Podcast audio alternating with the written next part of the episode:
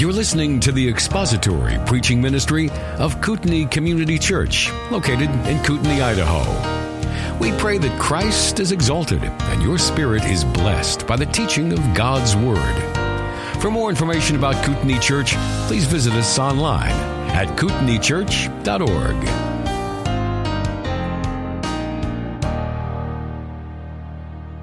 Scott Klusendorf travels throughout the United States and Canada training pro life advocates to persuasively defend their views in the public square.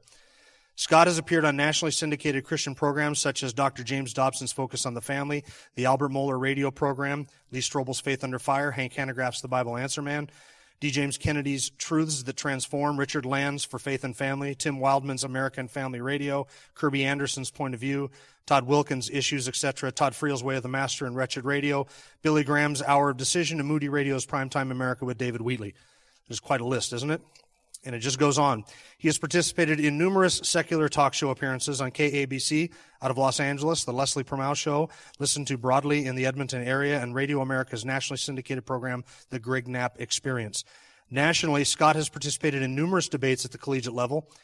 His debate op- opponents have included Nadine Strossen, president of the ACLU from 1991 to 2008, Kathryn Kolbert, an attorney that has argued for abortion rights in the United States Supreme Court case, and Kathy Kneer, president of Planned Parenthood of California. Scott has debated or lectured to student groups at over 80 colleges and universities, including Stanford, USC, UCLA, Johns Hopkins, Loyola, Marymount Law School, West Virginia Medical School, MIT, U.S. Air Force Academy, Caltech, UC Berkeley, and the University of North Carolina.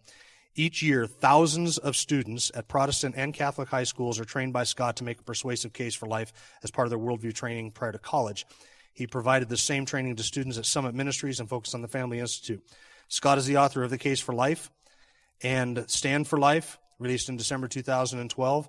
Scott has also published articles on the pro life apologetics in the Christian Research Journal, Clear Thinking, Focus on the Family Citizen, and the Conservative Theological Journey, a journal. He is a graduate of UCLA with honors and holds a master's degree in Christian apologetics from Biola University. He has four children and lives in Atlanta, Georgia with his wife Stephanie, who also has joined us here tonight. She's sitting right here in, in the front, so say hi to her.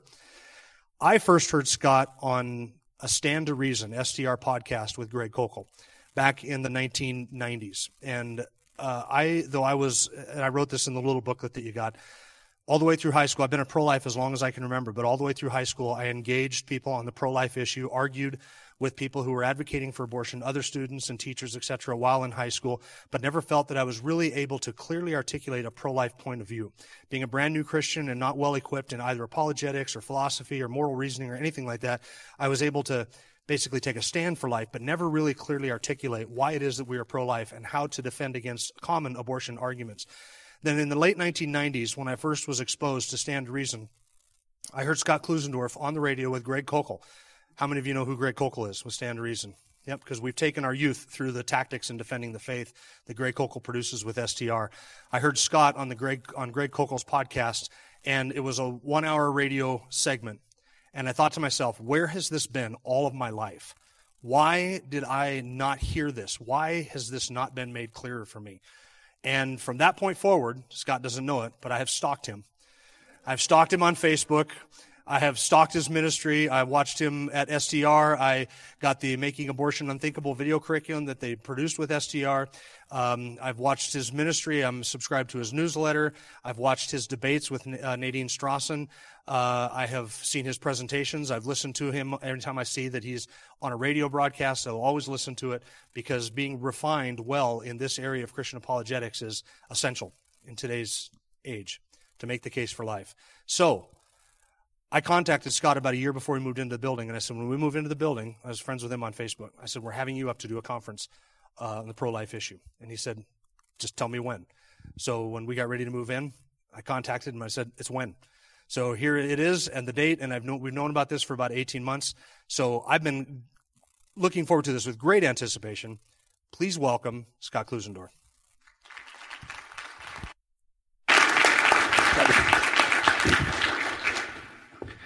Thank you, Pastor Jim. Uh, well, today I got to return the favor stalking Pastor Jim because I was able to come to his house, crash in on the lunch, and eat some unbelievable chowder that was made uh, for us on our arrival.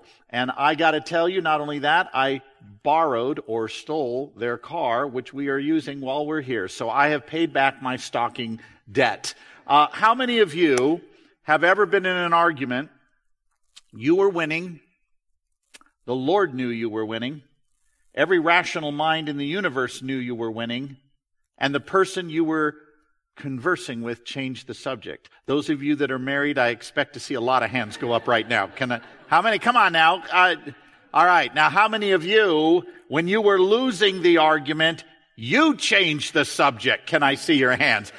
Ma'am, you are the honest person in the room. Uh, your neighborhood in heaven will be great. All right. We're going to talk tonight and tomorrow about a topic where people want to change the topic. And let me tell you in a sentence what the biggest problem is with abortion in the United States. Nobody talks about abortion. They talk about everything else. They don't keep the main thing the main thing. And what I want to do tonight, by the way, some of you are thinking to yourselves, how am I going to keep up with this guy? Am I going to have to take notes faster than broke people at a Dave Ramsey seminar to keep up with him this whole weekend? And the answer is you're not.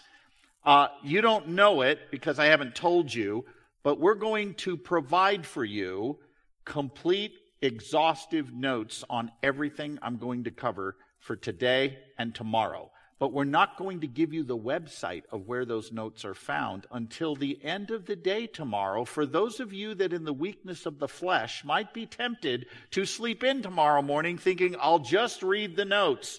Do not do that. You will lose your salvation. And I'm a Calvinist, okay? So just be aware of that.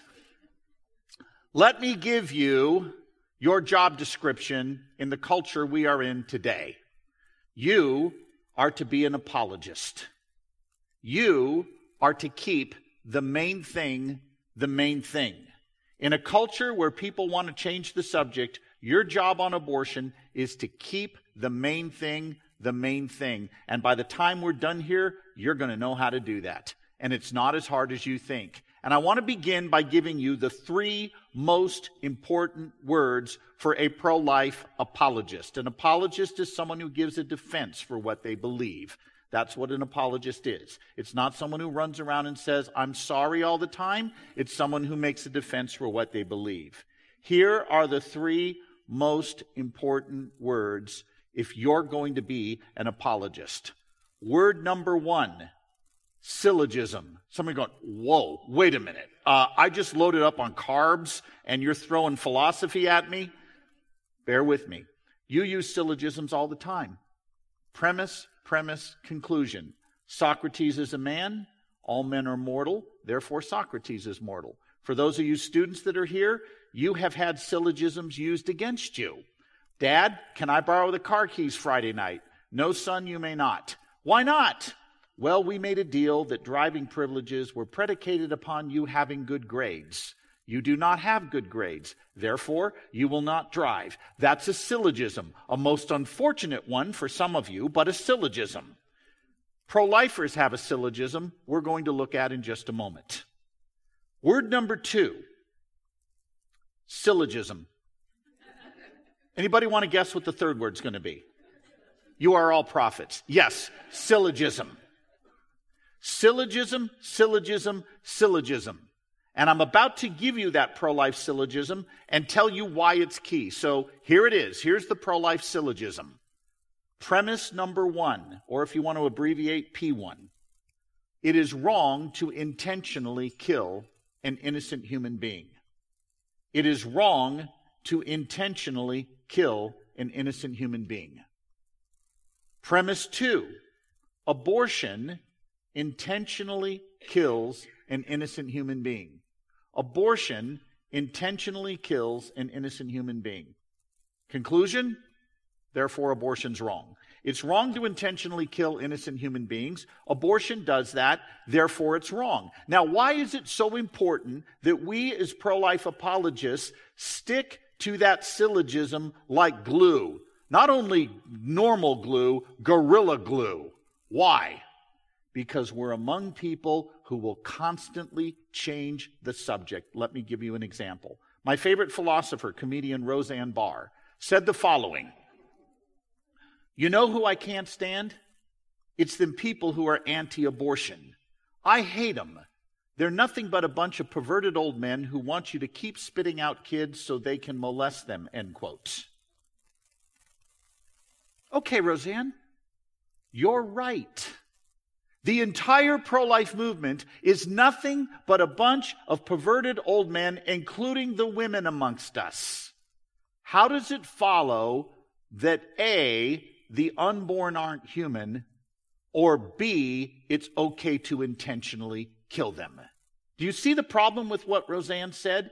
She did nothing to refute our syllogism. She changed the subject to attack personally people she didn't like. That's what I'm talking about. And your ability to stick to this syllogism will make or break you as a pro life apologist. If you forget this syllogism, you will chase a million different rabbit trails. People will throw everything under the sun at you when the topic is abortion, and they won't keep the main thing the main thing. That's on you to do. And your ability to direct them back to that syllogism, which we will spend the next couple of days helping you do, is what's going to bring clarity to them. And I have another thing to say. This seminar is not about giving you tools of thought where you're going to become like a Western gunfighter in the old Western movies where you can simply gun down anybody in the street that challenges you. That's not how Christian apologetics works. There was a popular movie a while ago where you see a student stand up and give a presentation in a college classroom, a secular university classroom, and he defends the Christian worldview, and the whole class comes over to his side of the, of the view. I'm here to tell you that is not the real world. It's not the world we live in. You know what your job is as a pro life apologist? It's not to close the sale. Don't raise your hands, but let me ask you a question. On evangelism, how many people have you won to the Lord? Don't raise your hand. How many? The same as I have zero. Because it's God who saves people. He uses his ambassadors to convey truth, but it's only the Holy Spirit that can make that truth alive and bring that person from darkness to light. When it comes to the pro life issue, your job is not to close the deal on the spot. The great arguer, William Rusher, the guy who wrote the argument, How to Win Arguments, more often than not, said in his book that is a standard teaching text on winning arguments that arguments are never, almost never won on the spot. You know where they're won? Two, three weeks later, when the person you were conversing with admits to themselves in the privacy of maybe the drive through at McDonald's or maybe Taco Bell that you were right. That's when the argument is won. I mean, those of you that are married, come on. Uh, when you have a dispute with your spouse and they are right and you are wrong, do you slap yourself on the knee and say, honey, I'm so glad that Jesus put you in my life to straighten out my twisted thinking? Is that what you do immediately? That's not what you do immediately. What you do is you have to process this. There's a couple of hours or days of uncomfortableness while you work it through and then things get along, right? This is the world we're in. Your job, as my friend Greg Koukl points out, is to put a pebble in their shoe. Ever had a pebble in your shoe when you're out hiking?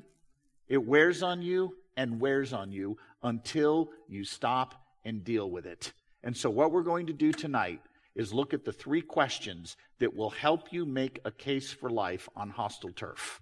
Help you put a pebble in their shoe that gives them something to think about. It's not about having all the right answers, it's about making a case that gives them something to think about. That's what we're going to look at today. Now, why does this matter politically for where we are right now as a nation? I'll tell you why. As you have noticed, the abortion issue is heating up. It's heating up big time. In fact, you've got people yelling at each other all kinds of things. In my state of Georgia, the movie industry, which has moved there in mass to avoid pay, paying taxes in California. By the way, Hollywood is no longer in California. It is actually now in southern states because they can make movies there and not pay taxes. But then, when the conservative governors sign pro life bills, the movie industry gets all mad. And so in my neck of the woods, the movie industry said to Brian Kemp, our governor, if you sign that heartbeat bill restricting abortion, we're going to leave and not do movies here. And the governor simply said, hey, given a choice between movies being made here or the kids, we're going to go with the kids. You do your own thing. Now, nobody has left Georgia, by the way, making movies. These are all just empty threats. When you push back, they actually back off. But the point is, it's heating up. Why? For this reason. We are in a house divided moment right now, unlike anything we've seen for 160 years. Because the federal courts appear to be signaling that they're going to return the abortion issue in some measure to the states, like it was before Roe v. Wade. What happened in Roe v. Wade is the federal courts took the issue away from the legislative and executive branches of government and said, we alone will deal with abortion. Now that the courts seem to be pushing it back toward the individual states, this is what's happening. People on the other side of the issue are panicking that in some states, abortion rights are going to get pulled back. We are in a house divided moment because for the first time, we're now arguing about who counts as one of us. Does it include the unborn? And as a result, that's why you feel this tension. Slavery was a contentious issue, and there was no way it wasn't going to be. That's why the abortion issue hasn't gone away. It's because it's a question about who counts as one of us. And every one of us has to be equipped to deal with that. So here are the three questions that will help you engage that debate. Question number one What is the unborn? We'll look at why that's so essential. That'll be tonight's topic in particular. Question two What makes us valuable as human beings? What gives us our value? And number three, what's the point? Which will be principally what we pick up tomorrow, but we'll touch on it tonight. What is the unborn? What makes us valuable? What's the point? Those are the three questions that will help you put those pebbles in the shoes of people you're engaging. If you're clear on those three questions, you're equipped to engage. You're ready to be an ambassador for the Lord on the pro life issue. So let's start with that first issue. What is the unborn? I want you, if you will, to imagine this scenario. You are, if you're a student, 15 years into the future. For those of you that are adults, you can already imagine the scenario I'm about to give you. You're 15 years in the future if you're a student, or you're current if you're an adult. You're cleaning up after supper one night, and as my friend Greg Koukl says, a five year old, your son, comes in behind you while you're scrubbing up after kitchen, and you're washing those dishes, your back's turned to him, and that little five year old says to you, Daddy or Mommy, can I kill this? For any of you that are thinking, oh, those cute little boys would never ask such a question, uh, let me enlighten you. Uh, my dear wife and I, we just celebrated 34 years anniversary last week, and we have a son 29, son 28, son 23, daughter 19. I have heard the question, Daddy, can I kill this? Usually with his hands around his brother's throat when he's asking the question, right? You would never in a billion years say, Sure, son, have at it, till you answered that predicate question, What has he got? You know what we just did? We just solved the abortion issue. We can all go home. No. How do we solve the abortion issue? Can we kill the unborn? You know what your answer should be? Yes. Yes. We can kill the unborn. If, if what? If the unborn are not human. But you gotta answer the question, what is the unborn, before you answer the question, can I kill the unborn? And it's that question our culture wants to ignore. Do you have a, I'm gonna pick on you for a moment. Do you have a brother? What's his name? What's your name? Wesley. Uh, Jeff, have you stopped beating your brother Wesley yet? He doesn't know. Would you extend your hand and pray for him right now? No. have you? You have. What led to that improvement of behavior? Told you not to, and that was enough for you to, to stop. Okay, so you're, you're a good son. By the way, thank you for letting me pick on you. I reward everyone that I pick on. So I have a copy here of my book, Stand for Life, that I have signed for you, and this is yours. So there you go. Thank you. Who else would like to get picked on right now tonight? Yeah, I thought so, but uh, that's not on the table. So now, was my question fair, yes or no? What was unfair about it? What did I assume? that he beats his brother. How much evidence did I give you that he beats his brother? None. I just assumed it. I gave no evidence, no case, nothing. I just assumed it. And this is what people do with the unborn all the time. They simply assume the unborn aren't human. They don't argue for it. This is a fallacy known as begging the question, where you assume what you're trying to prove. So let me give you some examples of this.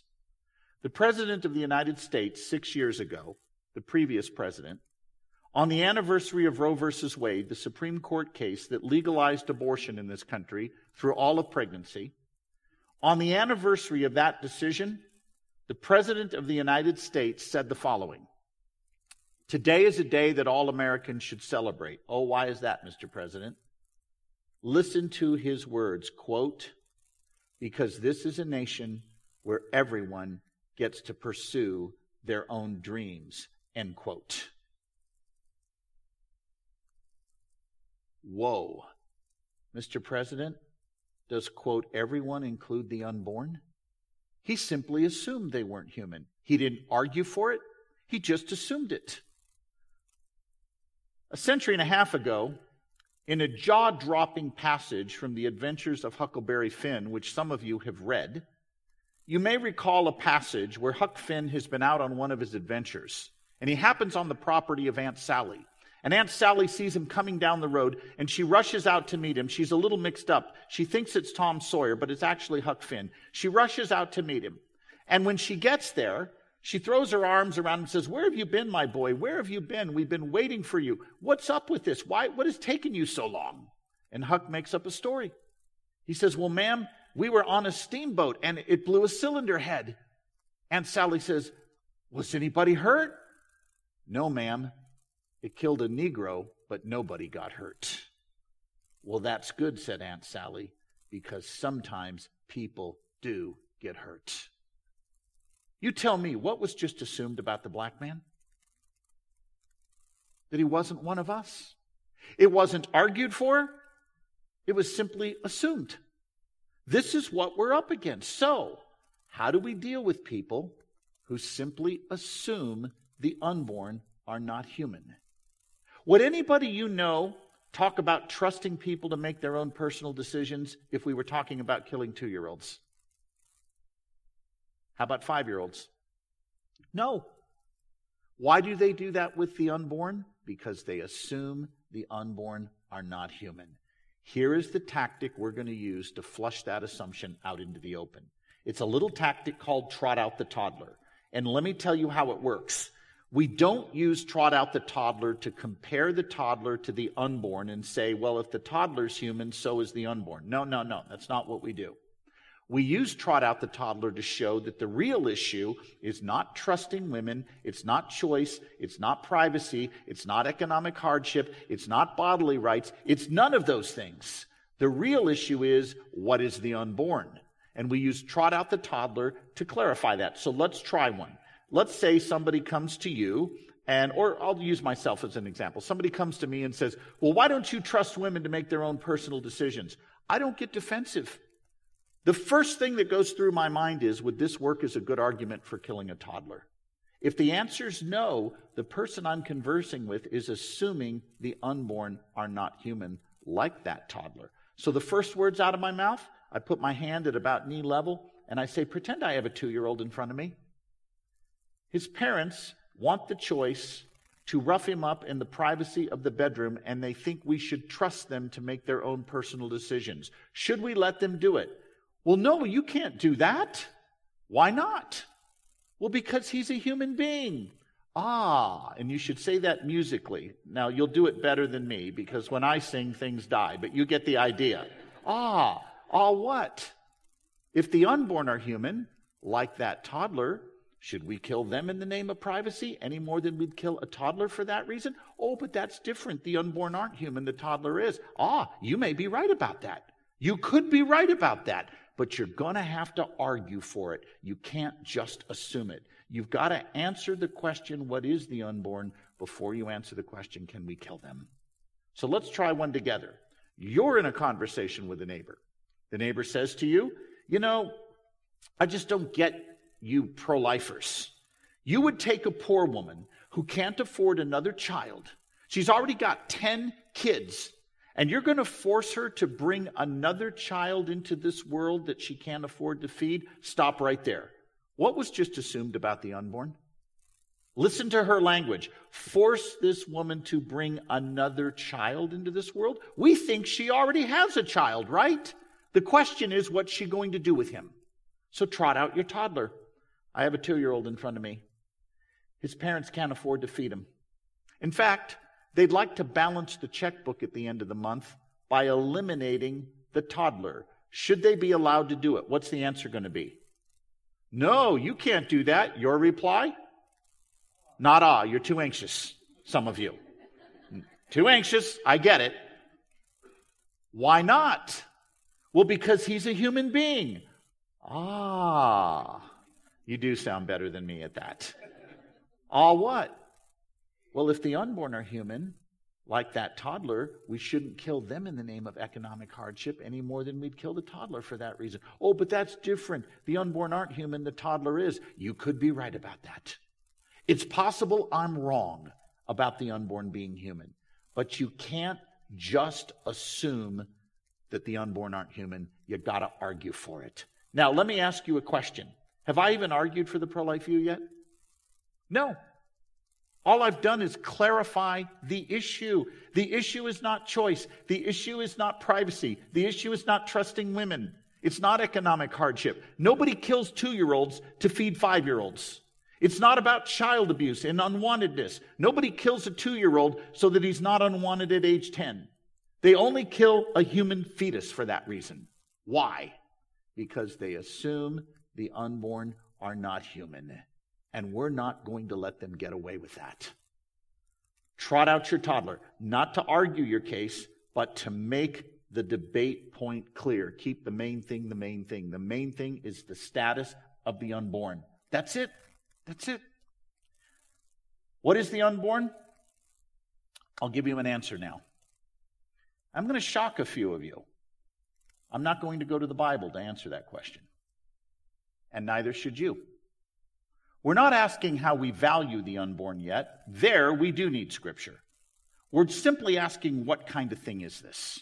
If you go home tonight and you see a four legged critter running across your block wall, and it's late at night, you can't see, you don't go to scripture to find out what that thing is. You consult biology. We're going to do the same thing we're going to consult the science of embryology.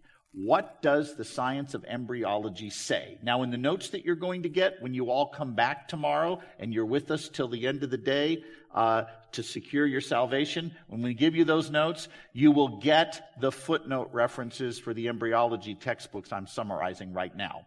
What does the science of embryology say about each of us from the very beginning? Here's what it says from the earliest stages of development, from the one cell stage, you were a distinct, living, and whole human being. You were distinct in that you were not part of the mother's body. You had your own DNA. Often you had your own blood type. Half the time, a different gender. You were living because we know dead things don't grow. And you were a whole human being because even if you were small and immature, the kind of thing you were was not in question. You were a distinct, living, whole human being. That's the science of embryology. Now, there are people who are going to object at this point. As you can imagine, they're going to bring up some objections. So let me run you through a few of the popular ones, and then we'll, we'll continue here. The first one you're going to get is this. Well, what about twinning?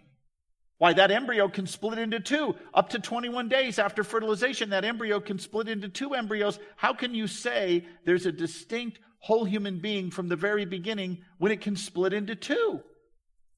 Question How does it follow that because a living entity splits, that it wasn't a whole living entity prior to the split? How many of you have ever sliced a flatworm in half? Can I see your hands? The mass murderers are identifying themselves, okay? Uh, question What did you get when you sliced that flatworm in half, Pastor Jim? Two worms. Did it follow there was no worm prior to the split? The fact that a living in- entity may split doesn't mean it wasn't a whole living entity prior to the split. By the way, if the fact that a twin can be formed from the embryo meaning means it's not a full human being, because twinning is essentially cloning. If twinning means that we no aren't human, and a twin can be formed from any of us, which, by the way, with cloning technology is now going to be soon upon us. We're going to be able to take one of your uh, cells, one of your somatic cells, strip the DNA out of it, and slap donor DNA inside it, and voila, we got ourselves a, a new clone of you. Does it follow that because a twin can be formed with you through a cloning process, that you're not a whole living human being right now? Of course not. This is a silly argument, yet you will get it. Here's another one you'll get. Women don't grieve miscarriages the way they grieve the deaths of older children and infants who are already born. Now, let me just stop for a moment. Any of you that have suffered through miscarriage, I, I'm guessing you would beg to differ. And you would rightly point out you have no idea uh, when the critic brings this up. But I'm going to, for the sake of argument, just bracket that for a moment. How do my feelings about something change what it is? Suppose you get a text message that informs you that a close relative has just died. Do you feel worse about that than hearing that 500 kids died today in India from malnutrition? Of course you do. Does it follow that those children in India are less human and valuable than your relative simply because you feel worse about your relative dying than those kids in India? Your feelings about something don't change what it is. Here's another objection to the scientific case they'll throw out at you.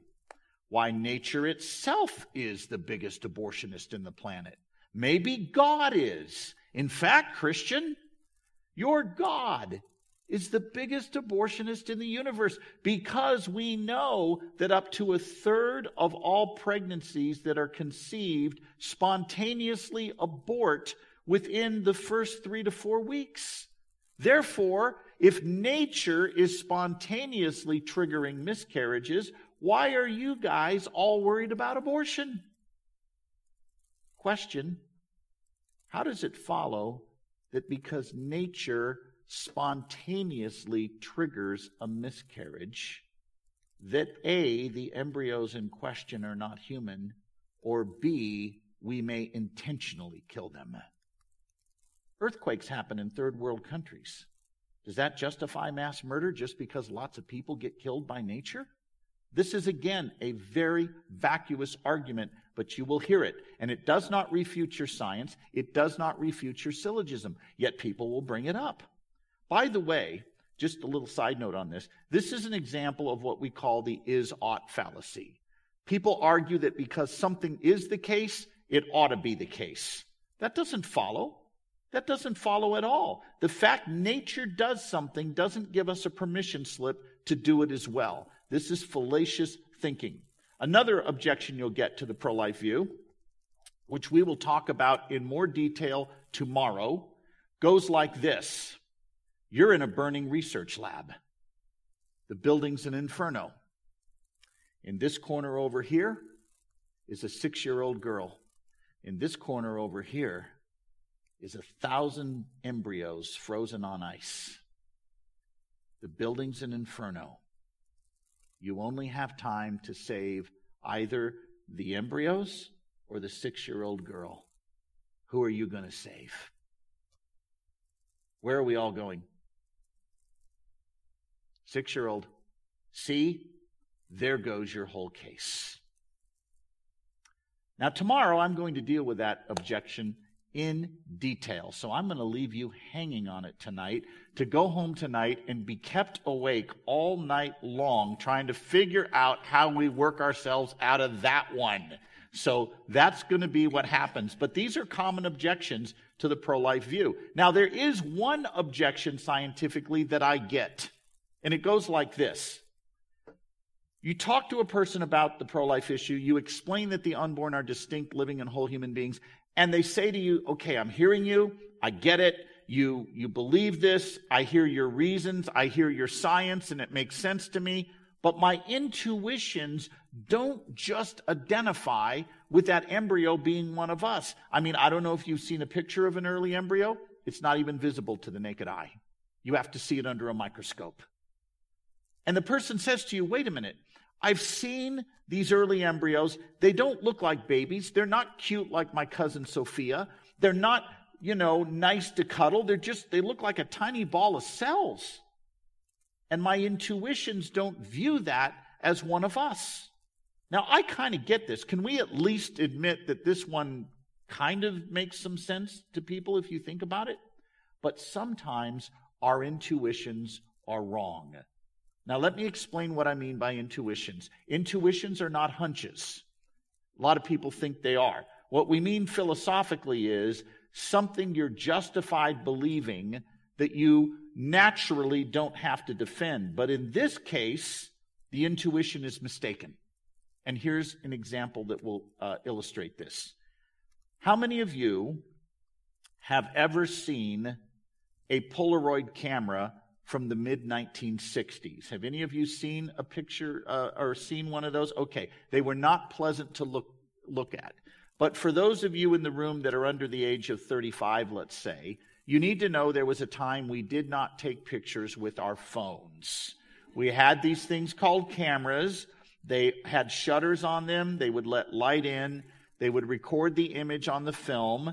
And the way it would work for you youngsters that are oblivious to all this, you would wait till you shot 36 exposures. You would take your film to the neighborhood supermarket. By the way, film was expensive. We did not take pictures of our food back then.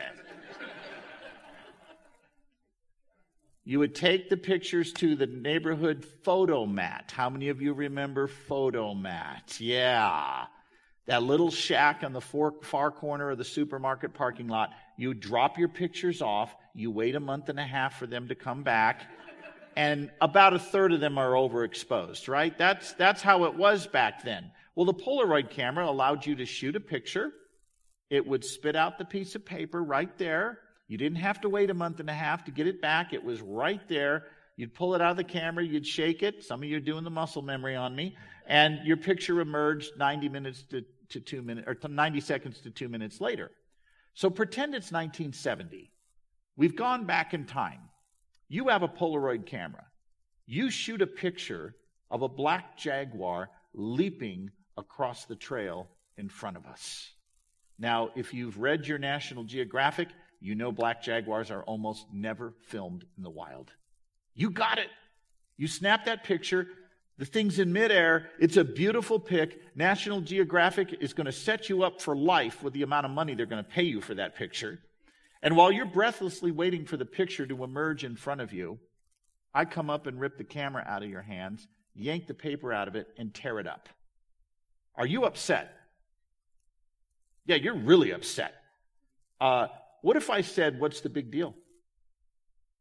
I didn't see a jaguar on that paper. All I saw was a white paper with a brown smudge on it. Will that satisfy you? You'll look at me with eyes on fire and say, You're crazy, man. The jaguar in the picture was already there. We just couldn't see him because he was still developing. From the one cell stage, you were already there.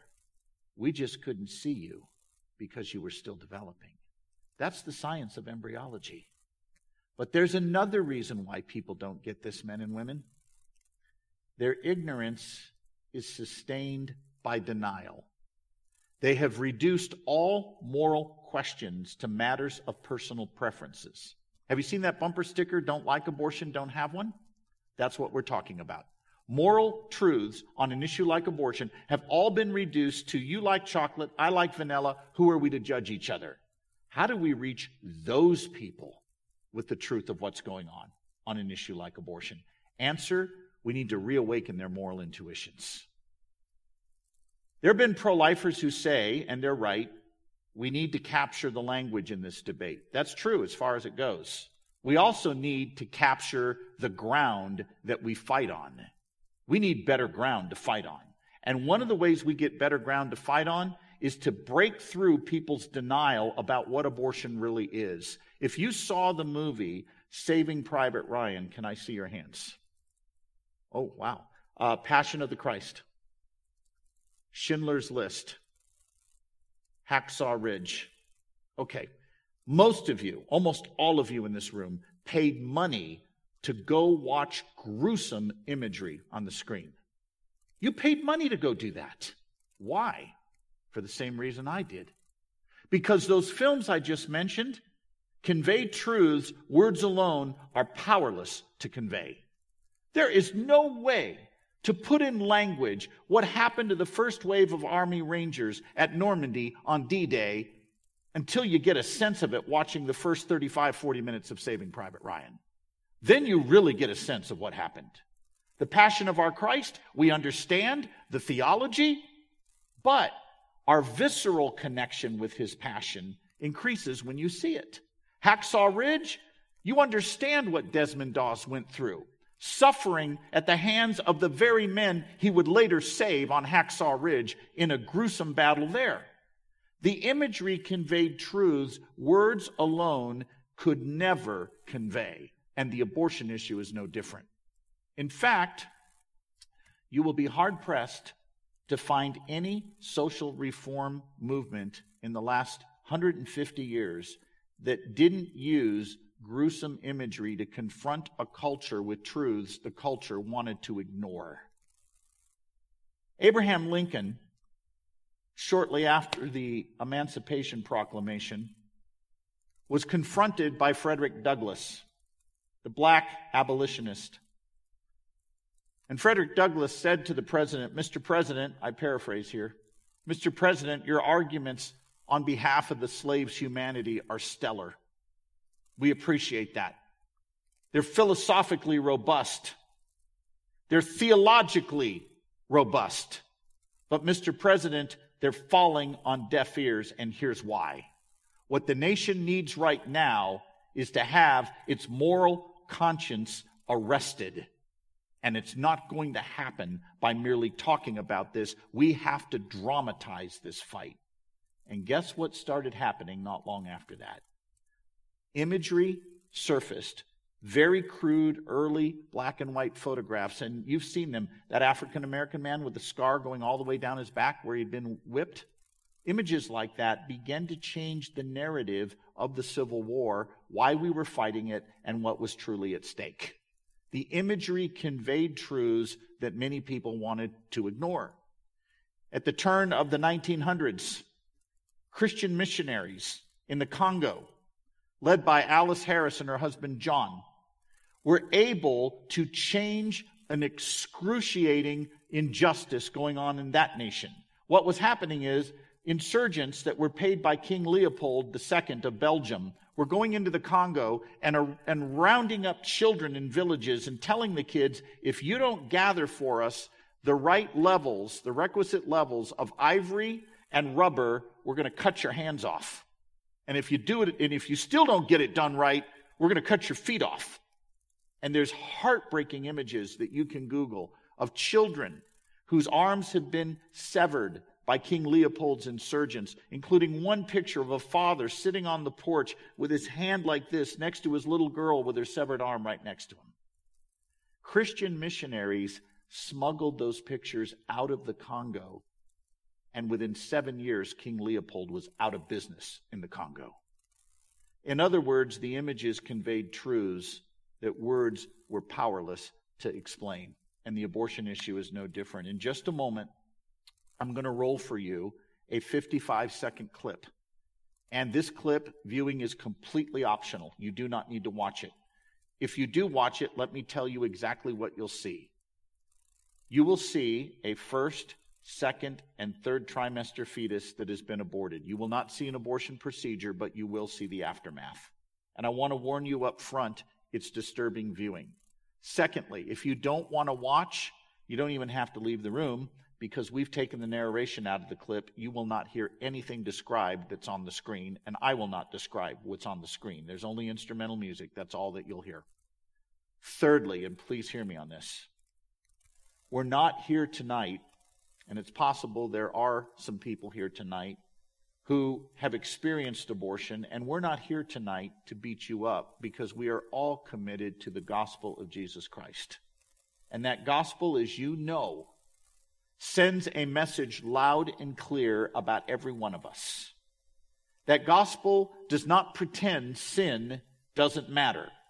It doesn't pretend all sins are equal.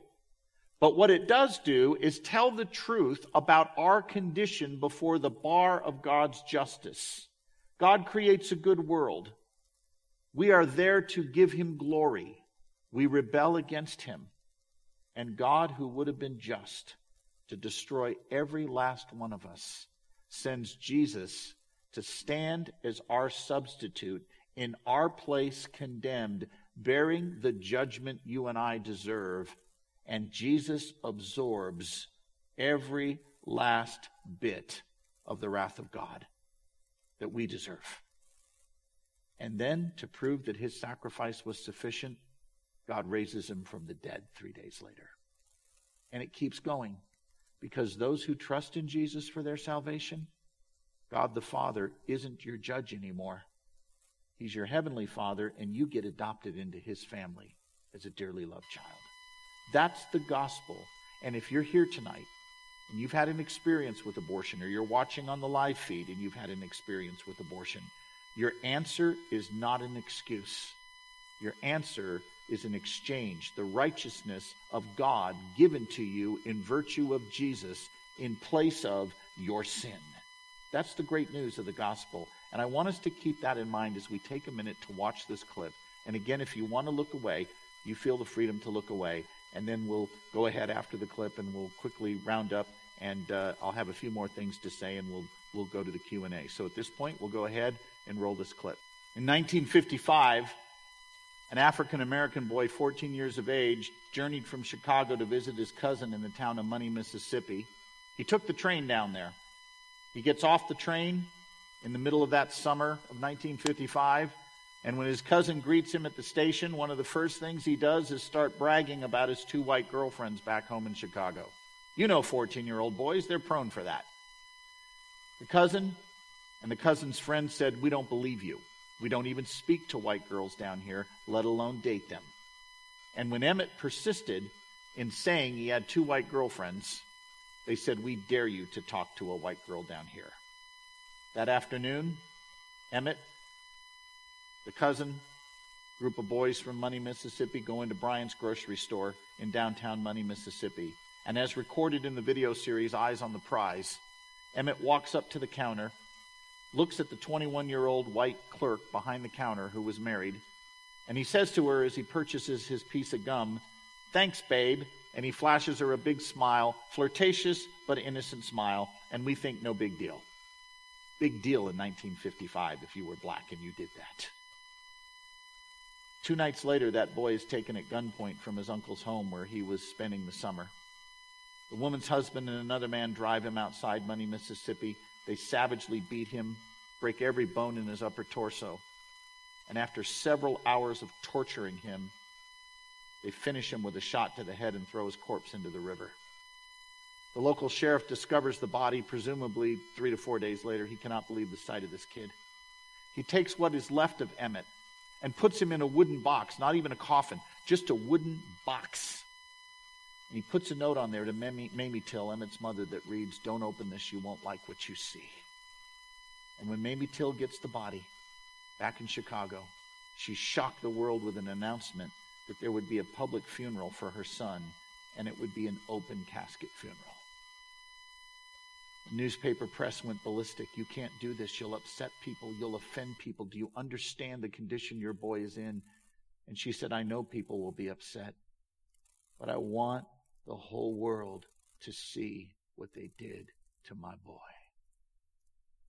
And that image of Emmett Till, which you can Google when you go home tonight, that image, that gruesome image, be warned, launched the civil rights movement in this country.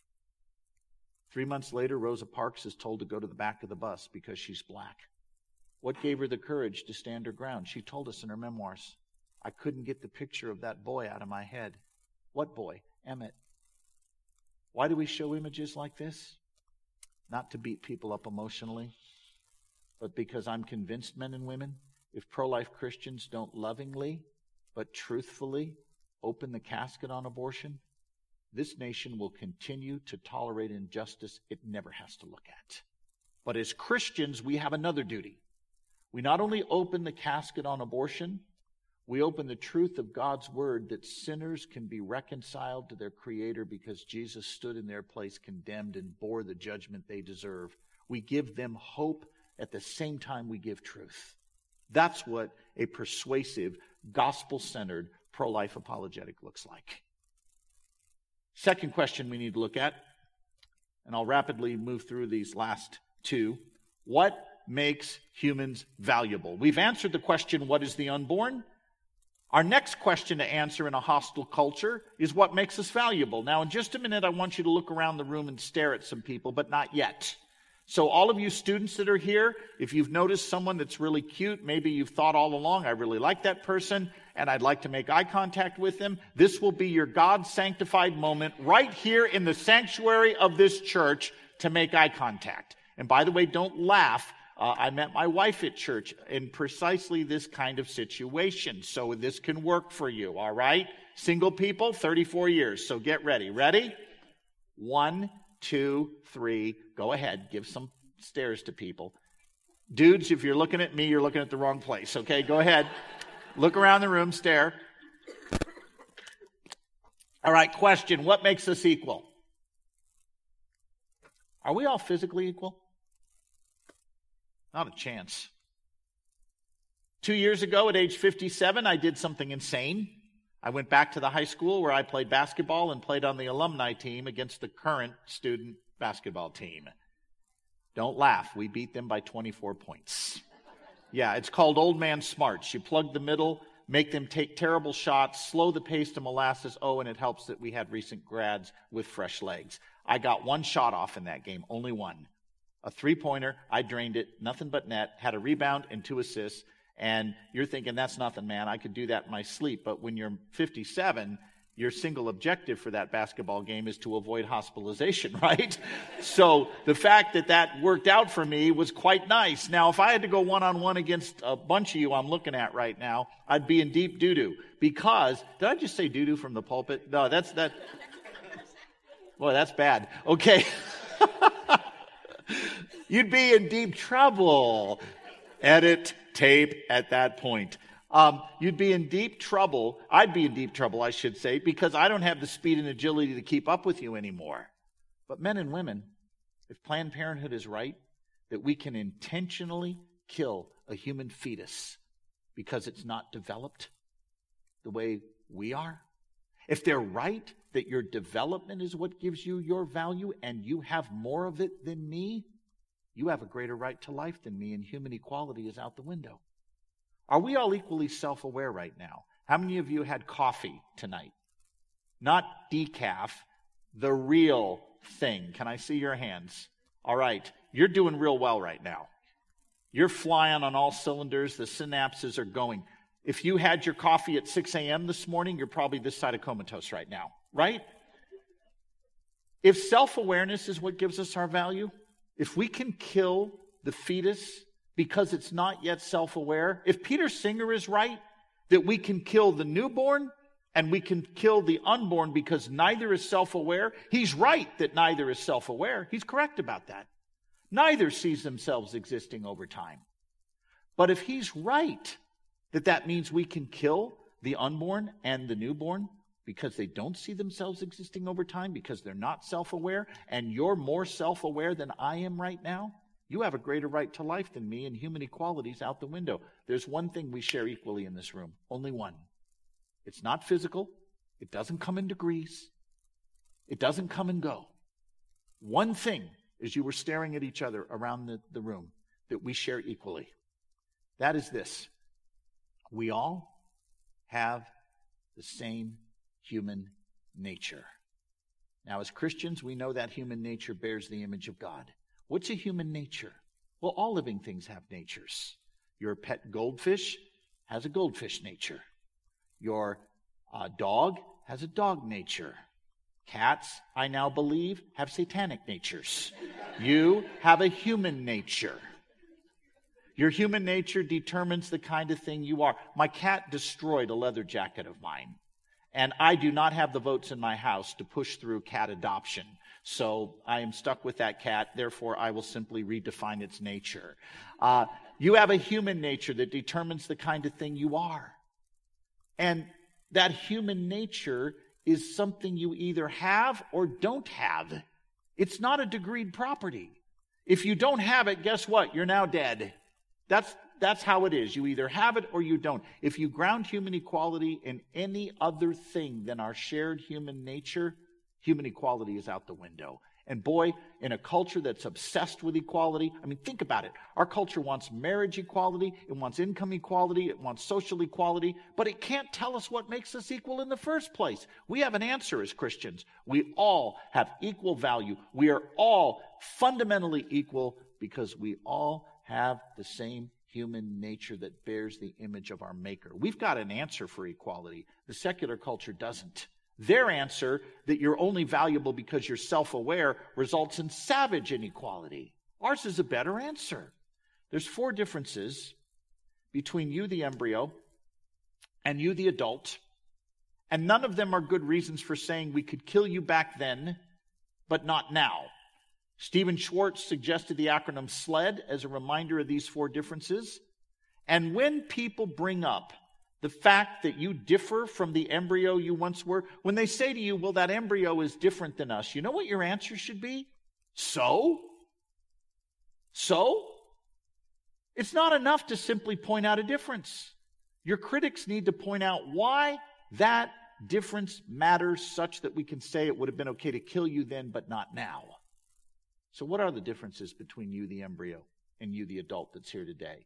There's a difference of size, level of development, environment, meaning where you're at, where you're located, and degree of dependency. Again, think of that acronym SLED. S L E D. Size, were you smaller as an embryo? Of course you were.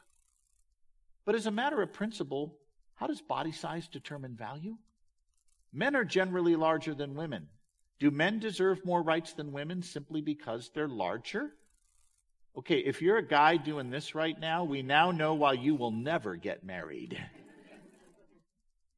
Body size doesn't equal value. What about your level of development? Were you less developed as an embryo? Of course you were. What should your answer be to that? So, how does body development determine my value? Two year old girls do not have a developed reproductive system yet. Are they less human and valuable than the 21 year old young woman who does? Students, I have some bad news for you. You are less developed than your parents. You are less developed than your parents physically, and, wait for it, you're less developed than your parents intellectually, which may come as a bit of a shock to a few of you. But you're not going to reach your intellectual peak until your mid 40s. Does it follow your parents have a greater right to life than you simply because they're more developed? This is, by the way, exactly the point Abraham Lincoln made on the issue of slavery. Lincoln's critics would look at that slave and they'd say, He's different from us, Mr. Lincoln. And Lincoln's reply was, So? Is he different from us in ways that justify enslaving him? And Lincoln said the following I'll quote him. Quote, You say man A is white, man B is dark. Oh, it is skin color then? The fair skinned man having the right to enslave the dark skinned man? Take care. By that rule, you're a slave to the first person you meet with skin fairer than your own. You say it's not skin color, it's a matter of intellect. The white man you allege has superior intellect to the dark man. Take care again. By that rule, you're a slave to the first person you meet with an intellect superior to yours. You say it's not skin color, it's not intellect, it's a matter of interest. The white man having it in his interest to enslave the dark man. Take care again. By that rule, you're a slave to the first person you meet who can make it his interest to enslave you, end quote. Do you see what Lincoln just did right there? The very arguments used to disqualify the black man work real well for whites. And by the same token, the arguments people use to disqualify the unborn apply to a whole lot of people outside the womb. Peter Singer's got a point. Fetus is not self aware, newborn is not self aware. You can kill both. Now, his conclusion is horrific, but at least he's intellectually credible in the sense that he's consistent. Because he looks at Planned Parenthood and says, You guys want to draw this arbitrary line at birth, and there's nothing meaningful that happens at birth. You're intellectually dishonest. Size, level of development, environment. What about environment? Where you are has no bearing on who you are. If you drove at least eight, well, seven miles to come to this event tonight, can I see your hands? You drove at least seven miles. 17 miles. 27 miles. Okay, it's starting to get real now. 37 miles. Whoa. Okay, 47 miles. 57 miles. 107 miles. 1,007 miles, I win. Now, if a journey of, let's say, 57 miles, that gentleman back there in the sound booth, did not change you from one kind of thing to another, how does a journey of seven inches down the birth canal suddenly transform you from non human, non valuable thing we can kill to valuable human being we cannot? And the answer is if you weren't already human and valuable, changing your address doesn't get you there. Finally, degree of dependency. How does dependency on another human being mean that we can kill you? Our critics never answer that question. How does it? Since when, because I depend on someone, they can slit my throat? Now, I live in the town of Newnan, Georgia. You've never heard of it, but the movie industry is very big in Georgia right now. Because as I mentioned earlier, all the Hollywood lefties have left California. They don't want to pay the taxes, so they go to southern states where the taxes are less and they make their movies there now. Well, not far from us is the major filming locations for the wildly popular television series The Walking Dead. Now, for those of you that have not seen The Walking Dead, do not go home tonight, pull it up on Netflix, and say, We're going to have family viewing tonight watching The Walking Dead. It's a zombie series, it's very gruesome, so be warned, all right? But The Walking Dead storyline goes like this The hero of the series is Sheriff Rick Grimes. He's a sheriff in a county in, in Georgia in the story. And he and his buddy Shane are in a gunfight with bad guys. And Rick gets hit and he's in the hospital for a month in a coma. And while he's in the hospital for a month in that coma, the zombie apocalypse breaks out. And season one of The Walking Dead is Rick waking up in the hospital all alone. Nobody stayed behind to care for him. Somehow, when the zombies came through the hospital, they missed him. And he wakes up and has to figure out what happened to the world I once knew. Where's my wife? Where's my son? Where's the people I once knew? That's season one of The Walking Dead. Let's flip that script. Suppose one doctor stayed behind to care for Rick. Rick depends totally on him for survival. Could that doctor intentionally slit Rick's throat simply because Rick depends on him for survival? Size, level of development, environment, and degree of dependency are not good reasons for saying we could kill you then, but not now. I end with this question What's the point? The point is simply this you are to step up and love your unborn neighbor. And let me tell you the way you're going to do that in this culture. You have to be equipped to defend him. How many of you at Christmas or Thanksgiving have people who attend your home holiday celebrations that are not believers, family members or maybe others, friends who are around your table. They're not believers, but they're there sharing a holiday meal. How many of you that's true of? Okay. That's true in our family. I want you to pretend that you have an Aunt Betty from Boston. Aunt Betty thinks your Christianity is bunk. She thinks your pro life views are crazy. And she comes to your house at Thanksgiving and she's eating her turkey and stuffing. She's trying to be cordial, but finally she just can't take it anymore. And she looks at you through the bites of turkey and stuffing and she says, Now, why are you pro life? Here's going to be your answer in one minute or less. In fact, Pastor Jim is going to time me to make sure that I get this done in under a minute. All right? Here's what you're going to say. Ready? Go. Aunt Betty, I'm pro life because it's wrong to intentionally kill innocent human beings. And the science of embryology says from the earliest stages of development, you were a distinct, living, and whole human being. And you know what else, Aunt Betty? There's no essential difference between that embryo you were and the adult you are today that would justify killing you back then. Differences of size, level of development, environment, and degree of dependency are not good reasons for saying we could kill you then, but not now. Did I get that done in under a minute? Okay. Now, quick question. By the way, I may be slow on the basketball court, but I can still get it done when I'm talking to Aunt Betty. All right? Now, you may have noticed I didn't cite any Bible verses, but did I communicate biblical truth? Did I put a pebble in Aunt Betty's shoe?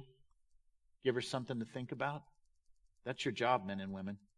Oh, by the way, that one minute soundbite, they'll be in the notes that we're going to give out the site list to tomorrow. So we'll have that there for you, and you won't have to think, oh boy, I, I didn't get, get all that. We'll make sure you get it.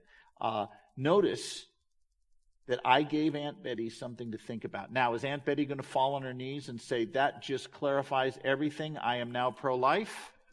No. And tomorrow's session, first session tomorrow, we're going to talk about the five bad ways Aunt Betty's going to respond. Five bad ways. You don't need to memorize every objection. The truth is, if you know these five, you'll be able to slot their objections into one of these five and be able to make a clear headed response when you hear it. So we'll talk about the five bad ways that people do that. So let's review what we did tonight. How do we make a case on hostile turf? Our job is not to close the deal. If that happens, great, we'll rejoice. If there is a case where the person converts on the spot, great. But don't think yourself a failure just because they don't immediately say, You changed my mind. Give them something to think about. Put that pebble in their shoe. How do you do that? You persuasively answer the question, What is the unborn? What is the unborn? A distinct, living, whole human being. You answer the question, What makes us valuable? It's not some function that may come and go like self awareness or physical development. Rather, it's that we have the same human nature made in the image of God. And thirdly, we answer the question, what's the point?